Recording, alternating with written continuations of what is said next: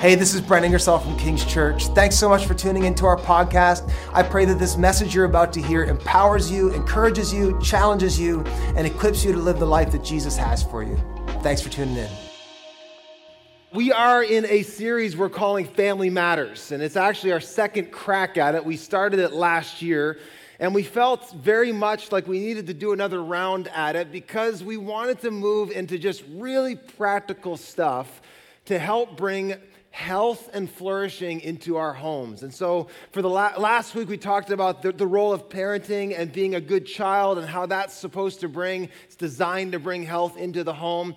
And today, I want to talk about what I think is the singular most uh, determining factor onto health in a home that what we're going to cover today has been linked to increased economic stability. Uh, a kid who grows up in a home with one of these is less likely to be depressed, commit suicide, 122% less likely to get expelled or have behavioral problems.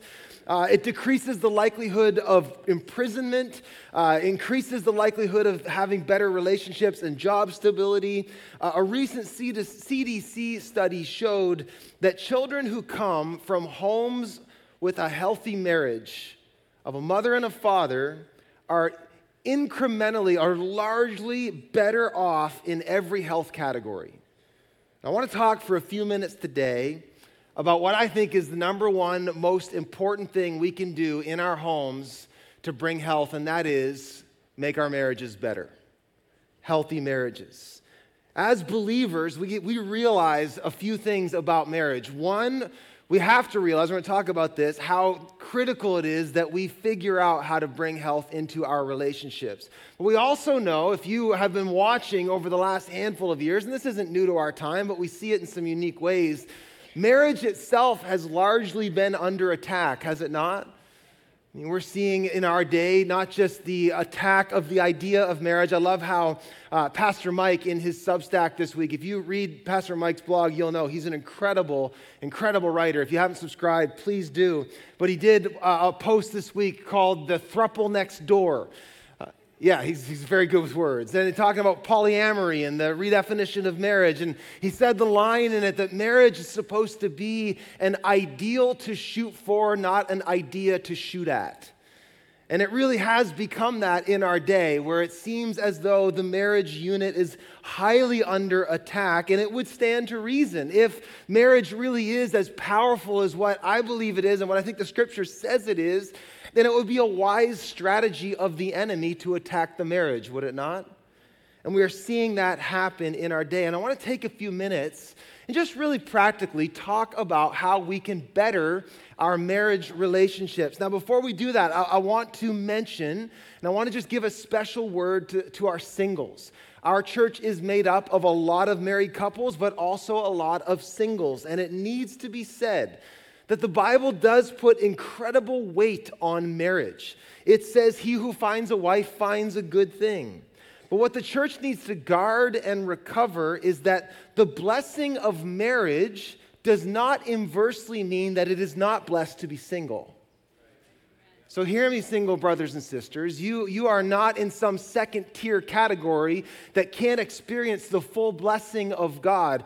To be Christian means that God brings fulfillment to us, and we believe two things to be true. One, marriage is a picture of the life of God and the relationship of heaven and earth, it's a shadow of what is ultimately true, but so is singleness. And our Lord Himself was single. And Paul himself said, It's actually, I wish that all of you could be single like me, he said. He was walking in such fulfillment that he felt bad for the married people.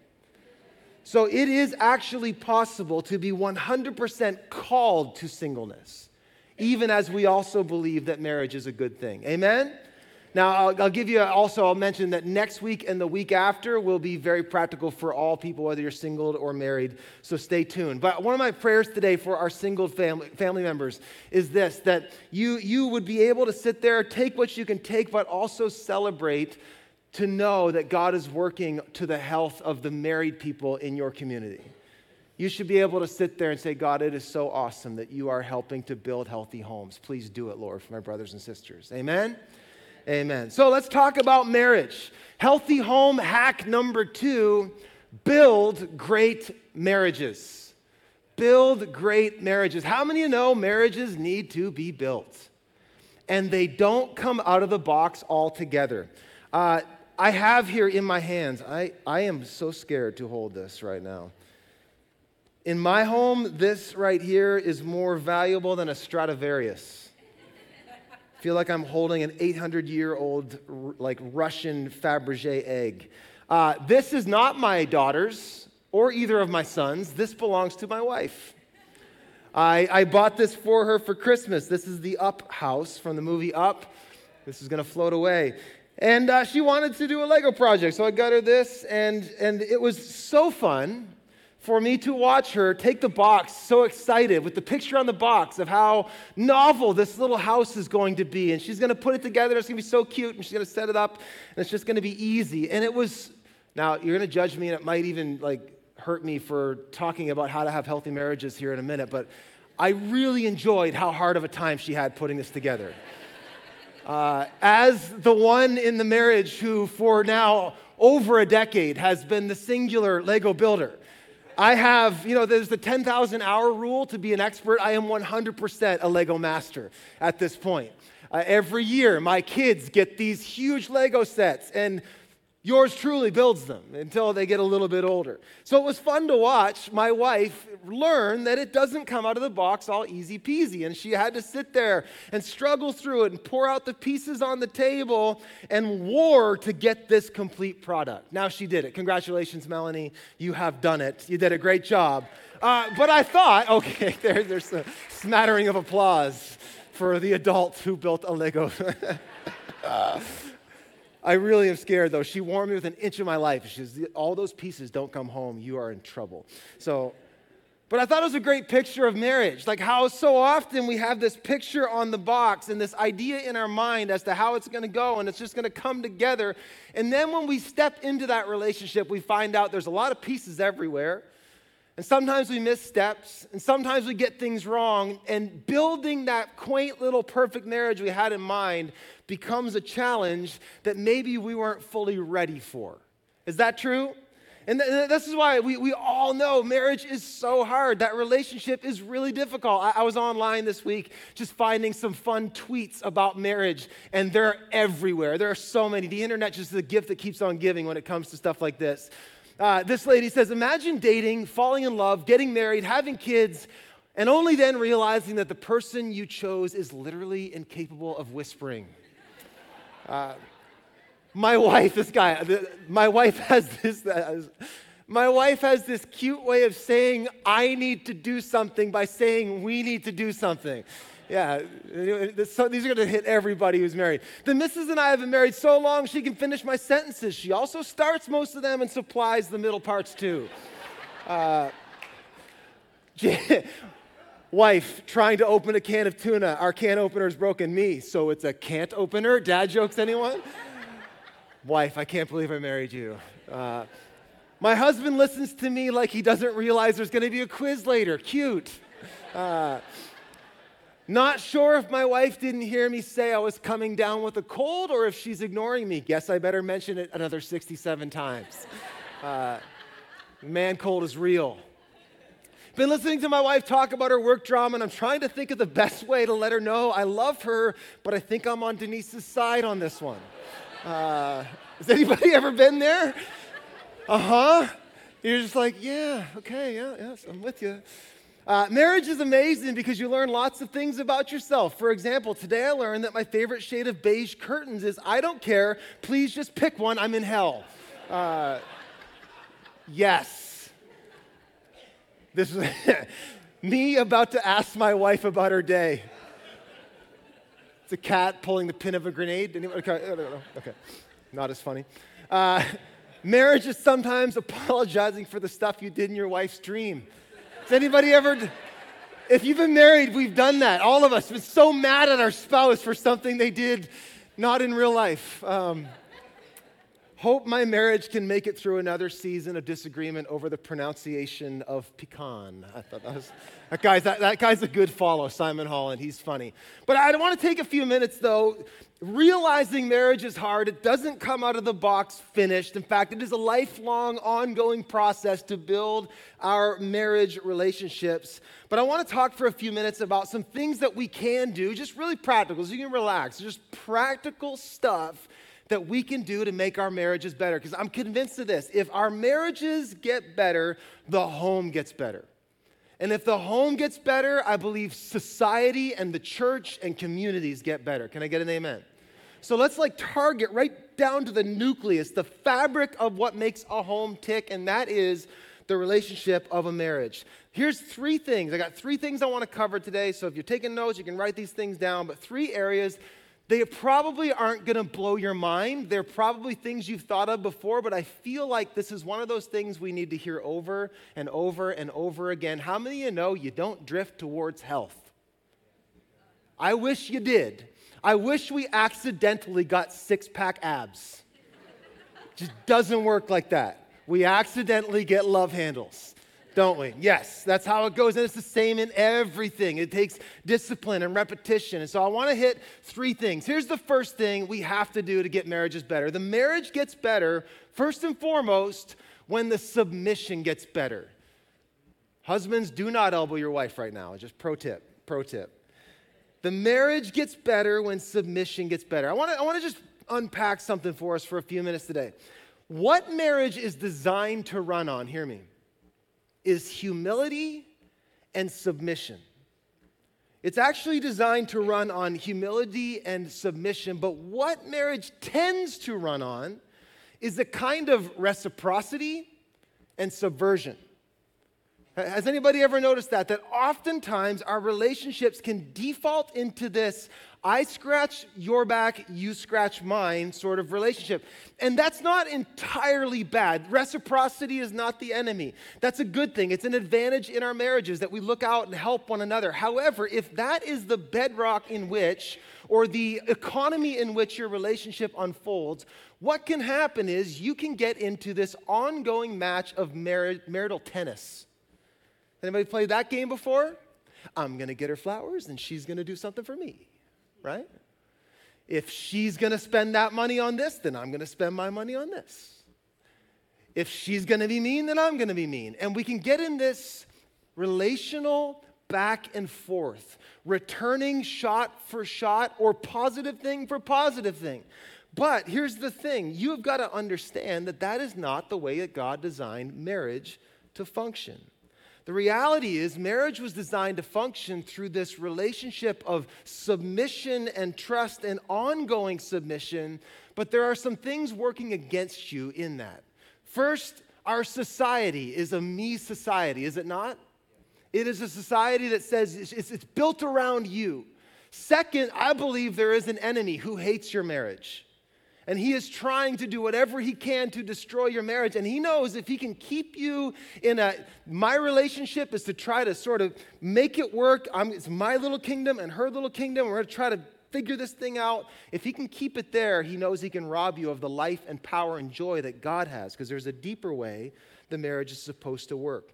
Ultimately, though, here's the thing that destroys our marriage selfishness, self centeredness, this inverted po- uh, posture and perspective in our relationship. I love how C.S. Lewis describes the road to hell. He says that the, like the road to ruin and the road to hell comes through eternally and forever retreating into oneself, cutting yourself off more and more, not just from relationships with others, but particularly with God.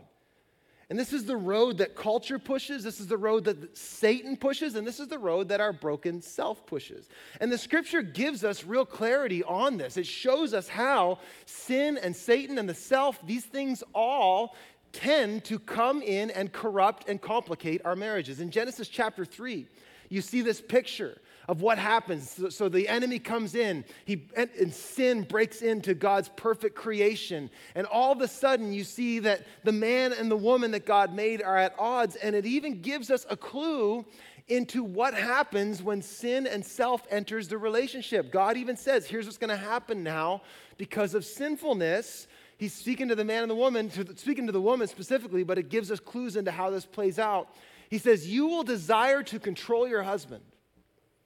Now there will not be, this will not be based on a bedrock of trust and mutual submission.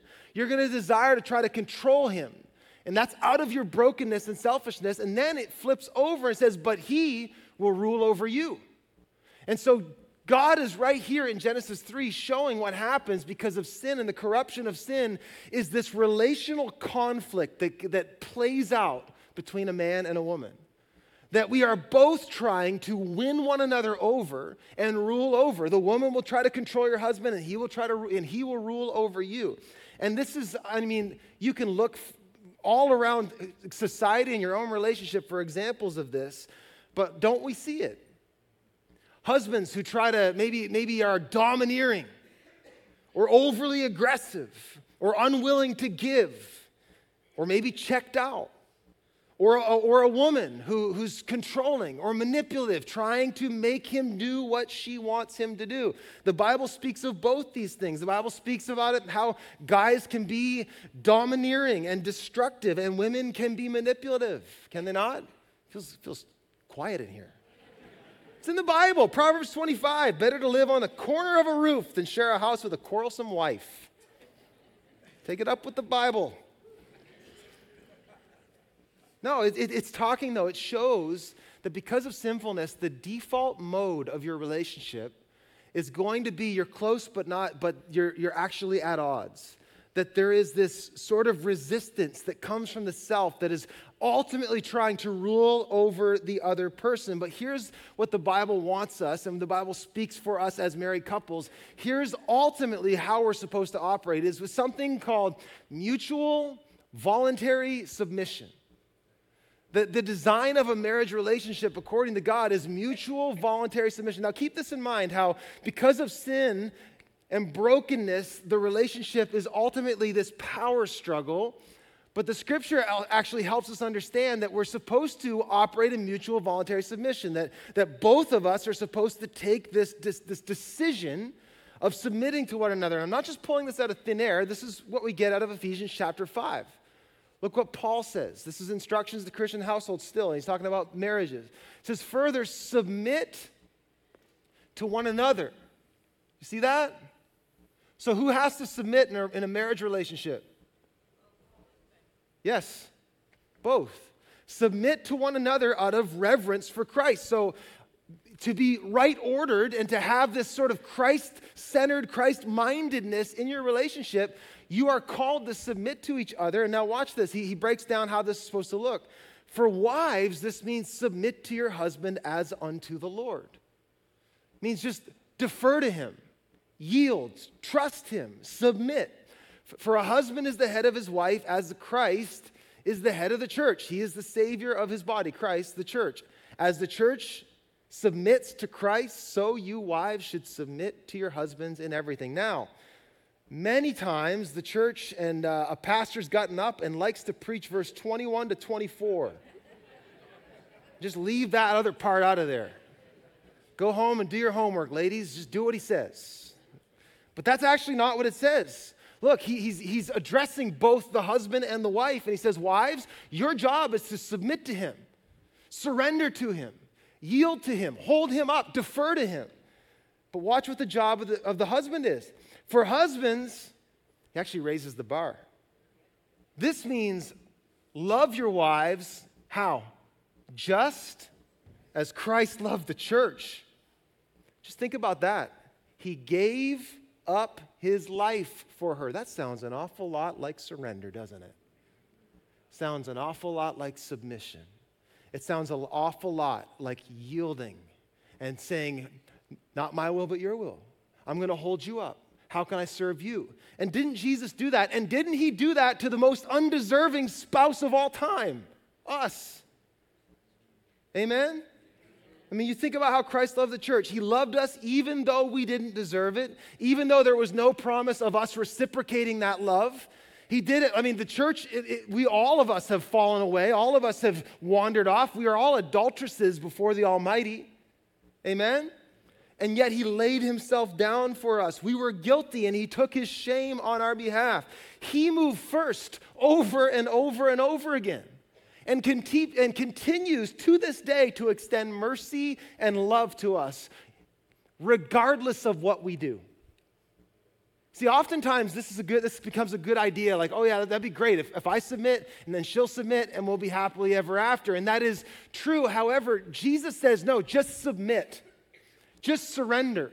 Just live in this mutual voluntary submission and watch what I do.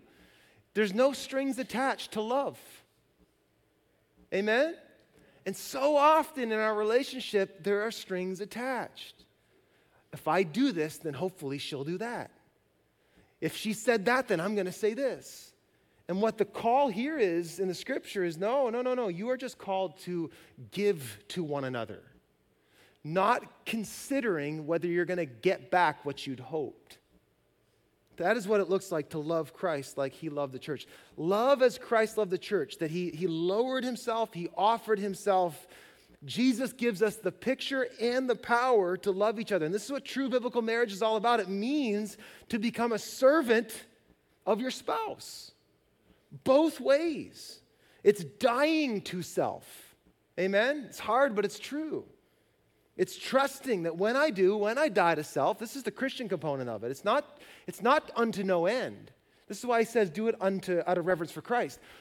I can die to self and submit and serve my wife, not, not knowing whether she's going to reciprocate like I want her to, because I'm getting from God what I really need. That's and we get into big trouble in our relationships because we're looking to our spouse to be our savior. And they were never designed to do that. And so real life flows, and I'm set free to serve and to give and to give and to give and to give because I'm receiving not from what they give back, I'm receiving from Him. That's how God ultimately designed it to work. Tim Keller, in one of, one of the best books on marriage you're going to find, it's called The Meaning of Marriage. He said this, this, this, this really encapsulates it well. If two spouses each say, I'm going to treat my self centeredness as the main problem in the marriage, you have the prospect of a truly great marriage. The Christian principle that needs to be at work here is spirit generated selflessness. Do that in us, Lord. Amen?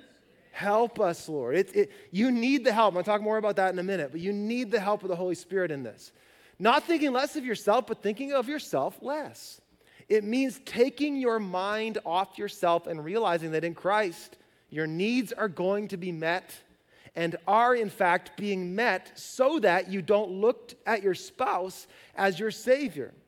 People with a deep grasp of the gospel can turn around and admit that their selfishness is the problem and that they're going to work on it. The gospel sets us free. The gospel causes us to do self inventory and to die to self. He goes on, he says, and when they do that, they will often discover an immediate sense of liberation, of waking up from a troubling dream. They see how small minded they were being, how small the issue is in light of the grand scheme of things. Those who stop concentrating on how unhappy they are find that their happiness is growing. You have to lose yourself to find yourself. See, those central principles that Jesus taught us, they, they, are, they are even more focused in the marriage relationship.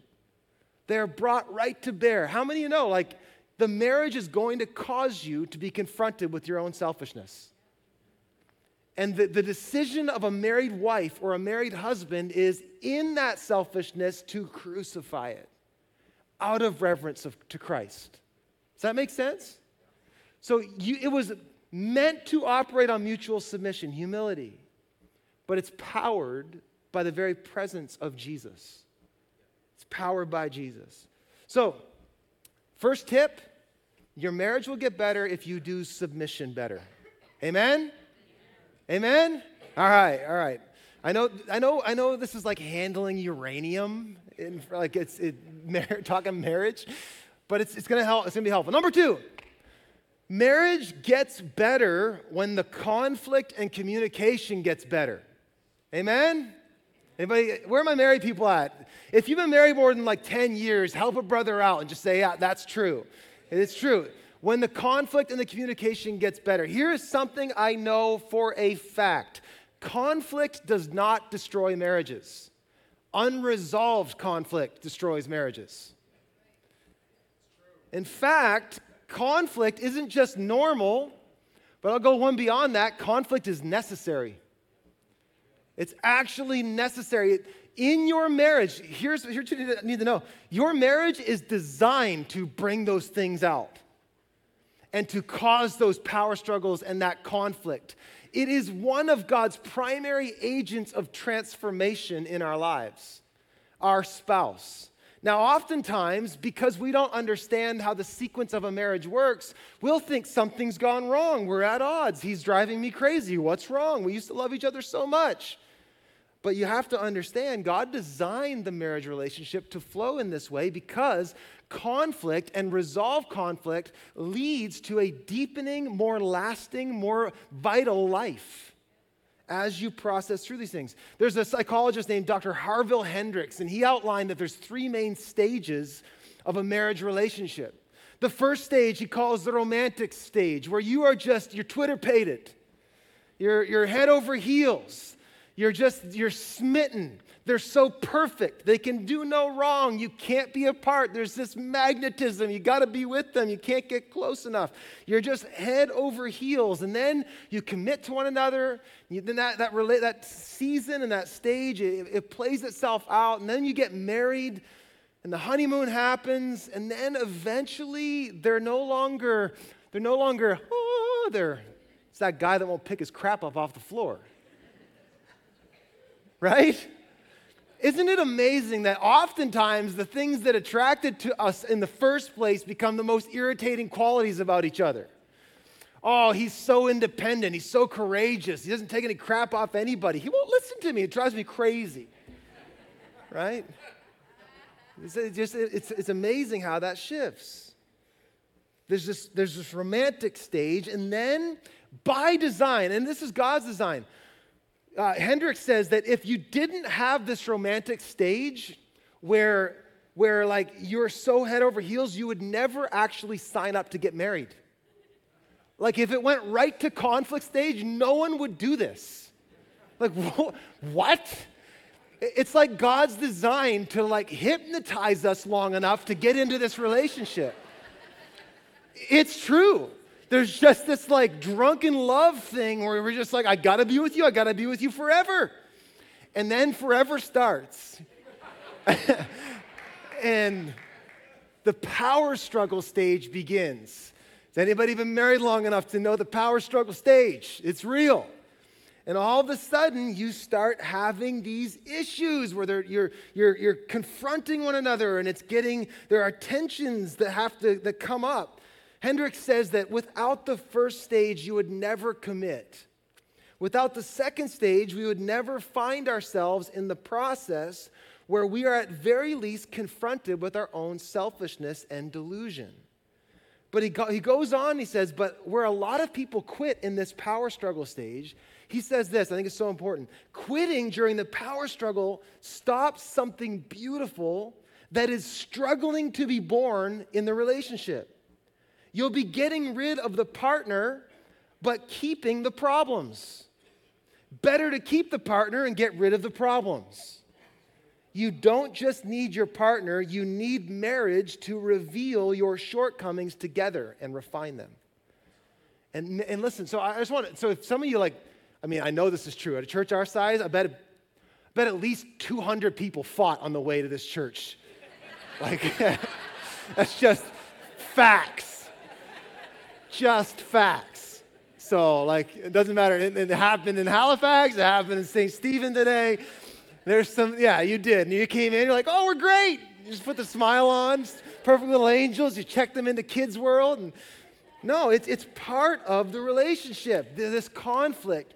But ultimately, it's designed, and, and I, can speak, I can testify to this, that, that as we power through the struggles, those victories that God brings, if we'll just stick with it and we'll learn and we'll yield and we'll let Him refine us, it does take you to a deeper love.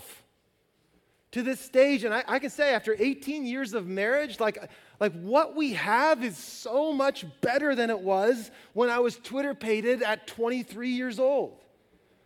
Like, it's like, yeah, I'm in love with her, and yeah, I still find her so beautiful, but there's things I know about her and I know about myself so much more than I did almost two decades ago, and I would never trade what we have. Like, we have built a wealth of a relationship. Does that make sense? But it comes through the fire, it comes through the struggle. Like the gold gets refined by heat, the diamonds by pressure. And this is how your marriage is designed to work. So I want to just help some people who fought on the way to church today. Just say, God's bringing the gold out in my relationship. he is. Can I just, can I though just speak to the lie of like de- being defeated or even that, that there should be no struggles in your relationship? It's just a lie. You know the one, you know the relationships I worry more about? It's not the ones that fight with each other, it's the ones that have no fight left. It's like, whatever. They, I don't care what they do. It's it, fight, the fight represents some passion, and it represents a process that God is doing. Do, here, here's the question Do you view your marriage as problems to solve or a process that you're in? It's a process that you're in, it's a God given process. So here's a couple ideas two realizations that will promote marital health. Number one, just realize, and I've been speaking on this, realize that conflict is a normal and necessary part of any deep, loving relationship. The differences that God used to attract us to each other, He will also use to refine us with. Isn't that true? maybe the thing that drew you to that person that now repels you in some ways, maybe that's God's sovereign design to give that part of Himself to you through them. Oh, you didn't want to hear that today. like, no, no, God wants, God wants to deposit that in your life. But number two, most conflict is rooted in communication breakdowns. Can I get an amen from the married people? Like a lot of our conflict, now there, I know there's conflict that comes from selfishness, and there are majorly destructive things that we can do to each other in our relationships. But a lot of it, 90% of the ongoing conflict that happens in our relationship comes because we just don't know how to communicate with each other. There are communication issues. We have to realize, as two different genders and personalities, learning to communicate really well is critical to a healthy marriage. And I'll tell you what, it takes decades, y'all. It does. And, and, and part of that, again, is the beauty of discovery. How many of you have been married long enough to know, like, I keep discovering things about my spouse? And it's awesome. Like, you are, you are married to someone that God put, like, infinite potential. God put His glory inside, His image on. There is no end to discovering one another, but it makes communication hard because we're opposites attract and we're very different. And there's some ways that we have to learn how to communicate. First is we have to learn how to listen. Do you hear me?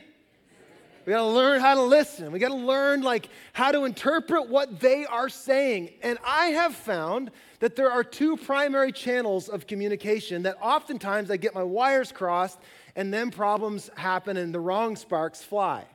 I, I notice that there's two general categories of communication. First, we can communicate just for the sake of information. It's logical communication. Uh, like we're asking just basic questions, trying to get information back. You know, like, are we at church right now? Yes or no? Yes, it's, um, like it's, it's an informational, transactional, logical conversation. However, we can also communicate not trying to get information data back, but emotional data. If some of our communications for information, some of it's just for affirmation. I don't want the data, I want a feeling. So if I ask you, are you at church right now? You say yes. If I ask you, do you love your church? I'm not asking for an honest answer, right? No. I'm asking, my heart wants to know you love your church, right? Like there's the, and this plays out in our relationships all the time. Husband comes home from work and says to the wife who's been wrangling kids all day and the house is a disaster. She's been fighting the good fight. It's just been one of those days. And he dares say, Hey, what's for supper? She says, What do you mean, what's for supper? Get your own dang supper. And he goes, Well, do you want to go out for supper? She goes, What do you Do you think I can't cook or something? Right? It's like one of those, one of those. That happened in your house, not mine. But we can get our wires crossed on the emotional and the logical. And sometimes we're just communicating for information. We ask logical questions. Sometimes we're communicating for affirmation. Uh, she gets ready and you're going on a date, a Valentine's date this week, and she comes downstairs in that new dress. She says, How do I look in this dress? Gentlemen, is that a logical question or an emotional question? Huh? Do you not know? Okay. This is not the time to say, I don't think blue is your color. It's time to say, yes, you look awesome. Okay, maybe, maybe we need a quiz here. Okay. Um, I'm going to ask a question, and you, all of you at all of our sites, you guys say whether you think this is an emotional question, I'm looking for information, or I'm looking for affirmation, okay? So, do you think, a spouse says, Do you think I need to lose some weight? Are they looking for information? or affirmation? Yes, correct. That is, that is not your job. I just steer clear. No, it's like, no, no, you don't. Nope. Unless they're like a bodybuilder and they've been bulking too much. Otherwise, just stay steer clear of that. Uh, okay, uh, did you pay the bills? Are they looking for affirmation or information? Just information. It's not a, it's not a comment on your ability to provide. Uh, would you marry me all over again? Is that information or affirmation? Yeah, yeah. Uh, can you imagine being with anyone else? Information or affirmation? This is not time to be like, well, yeah, of course I can imagine it. Like, this, no, no. We get our wires crossed. We have to learn to listen. We have to learn to listen. And we and it, and it take we have to like actually talk and figure each other out. And, and I have, at least in my experience, learned like communication, uh, learning each other's language, it doesn't, it doesn't happen very well by osmosis. I know we like to, you know, you watch like a movie like Dances with Wolves. I remember Dances with Wolves. Okay, uh, the modern version of that is called Avatar. Same movie uh, where a guy goes and he's taken in by this tribe of people and he just learns their ways and he magically learns their language and he has this moment where just the language clicks and he's able to communicate. Ladies, that moment is never coming where he is going to just figure you out. You have to tell him, you have to help him. It requires, it requires uh, just this investment where we learn how to communicate each other's languages. It's not just hearing that's the problem, it's how we speak to one another we have to learn as well. Uh, one of the best books, if you've ever read Gary Chapman's Five Love Languages, uh, it should be required reading for married couples. I think it's just a good book to know about human beings. All of us are designed and wired to interpret information differently, particularly when it comes to the information and affection and love. We don't all hear it and feel it the same way.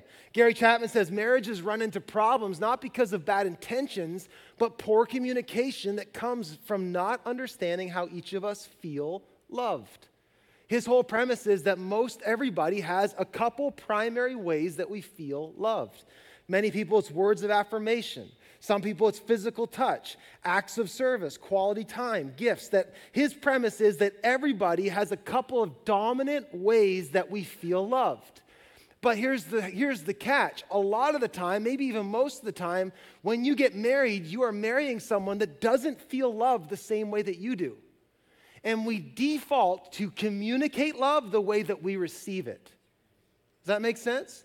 And so you are a person who's like, you're, you're a, you're a gifts person. And so you go out and you buy the perfect gift for your spouse because you you, want to show her your love.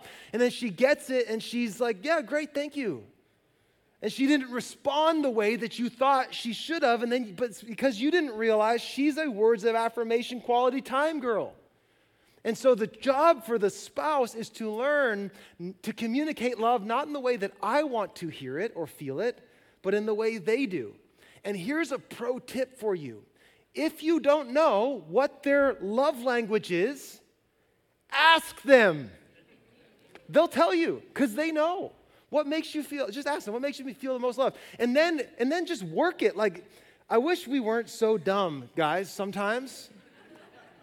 Anybody? Like, if you're, if your girl is uh, like a, she's an acts of service girl. Here's the, the sweetest talk you could ever do for her. Text her, say, vacuumed everything. I'll be here when you get here. Boop, right? You know what time it is, right? It's like, we have to learn how to communicate with each other. We have to learn how to speak each other's languages.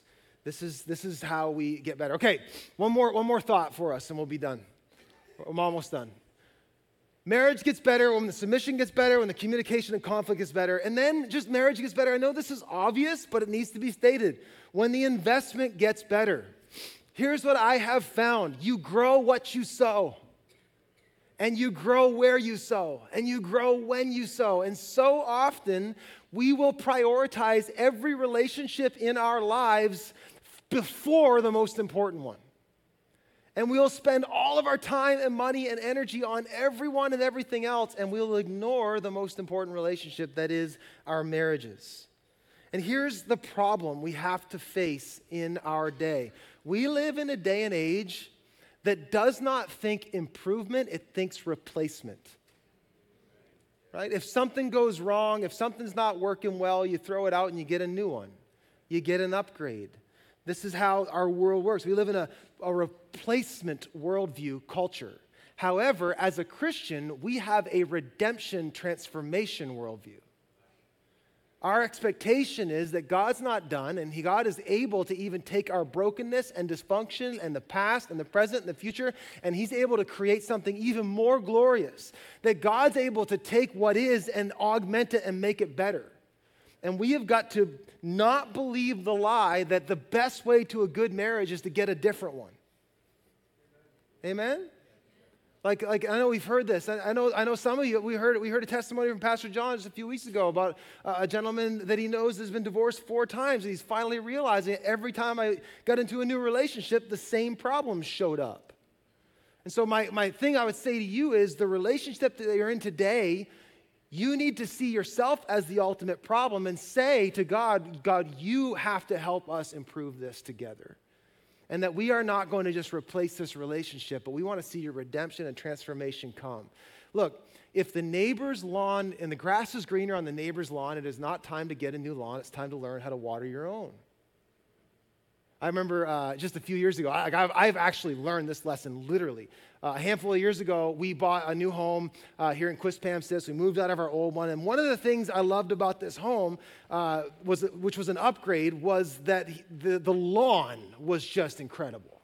Like any, any dudes love a good lawn. Am I the only guy?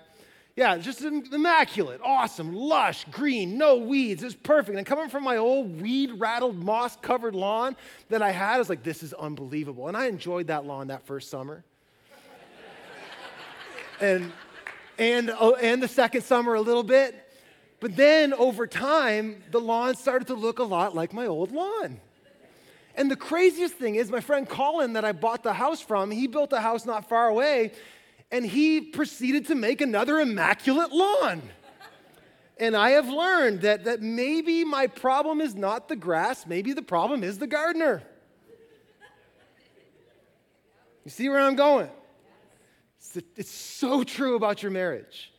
It, that, that the problem is, is us. The problem is our ability to invest and to improve and to pull the weeds and to plant the seed and to want to see God bring new life. Can I just speak prophetically over you that God has more in your marriage than you've already had? That there's things yet He wants to do. There's more life and there's deeper deeps and higher highs and there's more great, there's greater glories and deeper intimacy and even not challenges notwithstanding, God's not done in your marriage and He wants to constantly help us grow healthy marriages. It says in Galatians, don't be misled. You cannot mock the justice of God. You will always harvest what you plant. If you plant haphazardly, you're gonna, you're gonna have a haphazard crop. If you plant intentionally, if you plant poor seed, you're gonna have a poor yield. Those who live only to satisfy their own sinful nature will harvest decay and death from that sinful nature, but those who live to please the Spirit will harvest everlasting life from the Spirit. So let's not get tired of doing what is good. I feel like today that's something just that the Lord is highlighting. Some of you have been married so long and like you're just like, I don't know, maybe, maybe, maybe our best days are behind us. No, like keep investing. Let's not get tired of doing what is good. At just the right time, we will reap a harvest of blessing if we do not give up. So many marriages go relationally bankrupt because the withdrawals constantly outpace the deposits. Yeah? We have to intentionally and consistently invest in our marriages. Here's a couple of just thoughts on investing in your marriage, and I'll, I'll pray and we'll be done. Number one, prioritize the relationship. Remember that great marriages are built and come assembly required.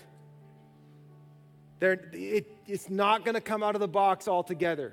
In fact, it is a lifelong, ongoing renovation building project. Here's a tip do the things you did at first. Yeah, if you're, if you're like me, I, I always try to look to the scripture first. Revelation talks about what happens when we lose our love. Uh, Jesus is speaking to the church in Ephesus, and he says, You've lost your first love, the passion's gone. So the way back is to do the things you did when there was passion. And that isn't just true of our relationship with God, that is true in our relationships with our spouses. Isn't it amazing when you think back of when you were dating or when you were engaged or when you first got married, some of the stuff you just did naturally in the love phase? The key to having those feelings is to continue to do those things or restart doing those things you did at first. So for some of you, you need to date. You need to send notes. Do those things you used to do. It's, it's actually a way that you, and I'm not trying to be crass in this, that you make love. That, that love is generated through action. And this is part of a healthy marriage. Some of you need to be intentional with your marriage by working on it. Some of you have some foundational brokenness that needs help and repair, and you should talk to somebody. Meet with a pastor, meet with a Christian counselor. We've got all kinds of those in our church community. But do the work, prioritize your relationship. And then here's, here's the thing I want to end with. And I, I'm not ending with this because this is just the churchy thing to do. This is quite literally the best thing you can do for your marriage. You need to learn how to pray. Pray as a husband, pray as a wife, pray as a couple. Your marriage came assembly required and battery not included. That there is a power that is supposed to come from God that enables the flourishing of a marriage. And so often we are trying to do marriage in our own strength when it was never meant to flourish that way in the first place.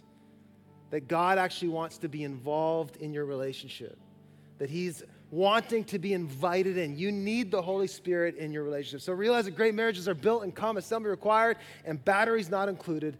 Here's your tip actively seek the Lord for and with your spouse. So I've got a couple, I got some homework for you this week, all right? Yeah? I'm gonna pray. I'm gonna pray. I'm gonna give you some homework. I'm gonna pray. Here's, here's your homework. Here's your Valentine's Week Christian Marriage Challenge. Number one, we're gonna get less busy. Make time for at least one date.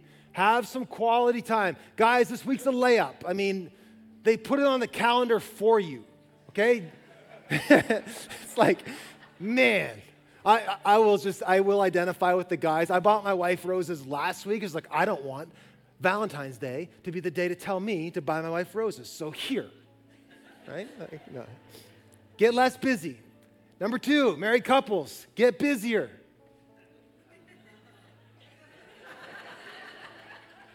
We actually have uh, some stuff online that can help you uh, with think better about that area. Um, it's not going to help anyway. No, like just get together this week. Maybe even a little more than normal. Pastor's orders. Number three, pray with each other or for each other daily. I want to challenge you for the next seven days uh, for some of you, I, I know the idea of praying for your spouse or praying with your spouse is like, whoa. Shouldn't it tell you, shouldn't it be a clue to you how, how like powerful prayer and how much God wants to be invited into the intimacy of your marriage that a lot of us have a hard time praying with the one that we are most intimate with? Isn't that a wild thought that you can, you can have sex with a person for a life and have a hard time praying together? I think that gives us a clue into how just powerful and how needed prayer is in the intimacy of a marriage. And so, my, my challenge to you this week is uh, maybe, maybe you don't have a believing spouse. Pray for him every week, pray for her every day this week. Uh, maybe you've never prayed together as a married couple. I'm going to challenge you, uh, if you can, pray, for, pray with each other every day this week. Uh, if, you, if that's too much of a leap, I'm going to challenge you then, okay, take a baby step and pray for your spouse every single day. Add, add their name to the card you're already praying for for our kids. Seven day prayer challenge and the seven day get busier challenge. All right? Yeah? Like, not seven days is a lot for the get busier. Okay, do like, do, do like three. Do three. I don't know. Find what's a lot for you. For, for some of you, it's not. Uh, I don't know. Anyway, that's, that's, a good, that's a good place to end. Would you stand to your feet? stand to your feet. I'm going to pray for us. Let's pray. Uh, Jesus, thank you so much. Thank you for truth. Thank you for grace. Thank you for mercy. Thank you for joy. Thank you for laughter. Lord, thank you for our marriages. God, thank you that you're, they're, they're your idea and it's your design, and we just acknowledge that we need you in them. Father, I pray for a wave of marital health over our church right now in Jesus' name. Lord, would you help us make wise decisions and good investments? Lord, for past brokenness, would you bring healing? God, I pray right now over our marriages, just the word of redemption in a replacement culture. Lord, thank you that even our past mistakes you can take and you can cause to become glory and strength for us. So, Father, I pray just a wave of restoration, renewal, healing, strength over marriages, God. I pray that you help us do the things we did at first, Lord. I pray you help us communicate better. Lord, I pray that you help us in reverence of Christ. Would you help us submit to one another selflessly as he did before you, God? Would you help us today? So, Lord, I just pray your health in Jesus' name over every marriage in this house. We pray in the name of Jesus, and all God's people said, Amen, amen, amen, amen.